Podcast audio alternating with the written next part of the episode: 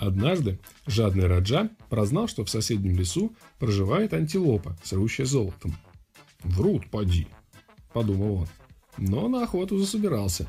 Мало ли. А был этот хитрожопый пиздюк женат на бабе. Не на бабе, в смысле уважаемом старике, это было бы странно, а на нормальной бабе с кольцом в носу, мишенью на лбу и таскающей вместо одежды занавеску. «Что ты, мой повелитель, заметался, как брахмачари на еблю?» – почтительно спросила жена. «Охотиться поеду на золотую антилопу», – гордо ответил повелитель. «Знаю эти твои охоты», – проворчала женщина. «Снова наебашишься с самнатхами и лук со стрелами потеряешь».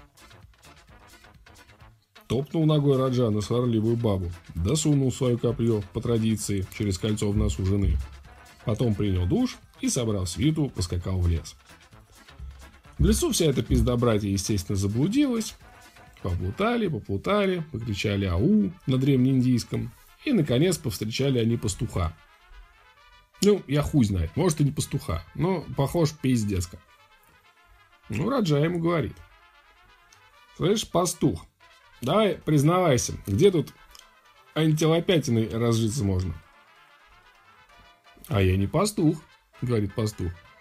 Я в лес по мацанку пришел, ну и посрать тенечки. Не спой с Раджой, сказал повелитель. Говори, паршивец, а не то я тебя сейчас э, в наркоконтроль сдам. Испугался мальчик, затупил. Все живет в сетеном средневековье и может запросто курить даже собственные лобковые волосы в перемешку с калом бенгальской из макаки засунул грязные пальцы в рот и свистнул. Прискакала антилопа гну. «Не свисти, — говорит, — пиздюк, денег не будет». А у самой рук и золотые из-под хвоста сыплются, подъебало типа. «Тут с тобой люди серьезные перетереть хотят», — сказал пастух не пастух. «Золото хуй дам», — обломал всех животное. «А я тогда прикажу пиздюку что-нибудь отрубить». — пообещал владыка. «Давай-ка не выебывайся, а!» э, «Ну хуй с тобой, настырный чебурашка, блядь», — согласилась антилопа. «Но помни, я буду бегать галопом и срать самородками, как подорванная. Но если скажешь ты хватит, то все рыжье в миг превратится в вонючий кал». Вот сразу видно, что ты скотина тупая и неодомашненная. Золота не может быть слишком много, «Давай уже исполняй», — скомандовал он и развернул самый большой мешок. Три дня и две ночи дефектировал это Эльдорадо с копытами, слитками и самородками, пока не завалило Раджу и сухого с головой. И не вскричал он в ужасе. «Хорош, ебанутая! Мы его жопы жрать, что ли?» В тот же миг анальная катастрофа постигла антилопу и весь нихуевый гешефт обратился вдруг жидким. И сидел Раджа обосранный с ног до самой родинки на лбу. И стало ему так стыдно и противно от позора, что он взял, да и умер. Слуги повздыхали, горестно взирая весь этот бардак, размазывали говно по небритым рожам и самоубились вслед за господином.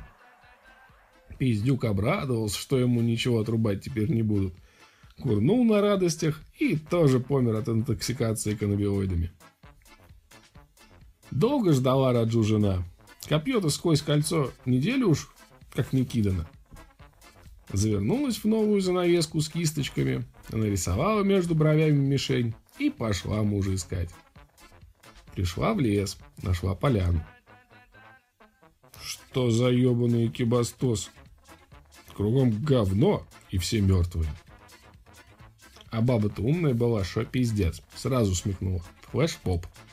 Намазалась говном, легла рядом и тоже лыжи за забор закинула.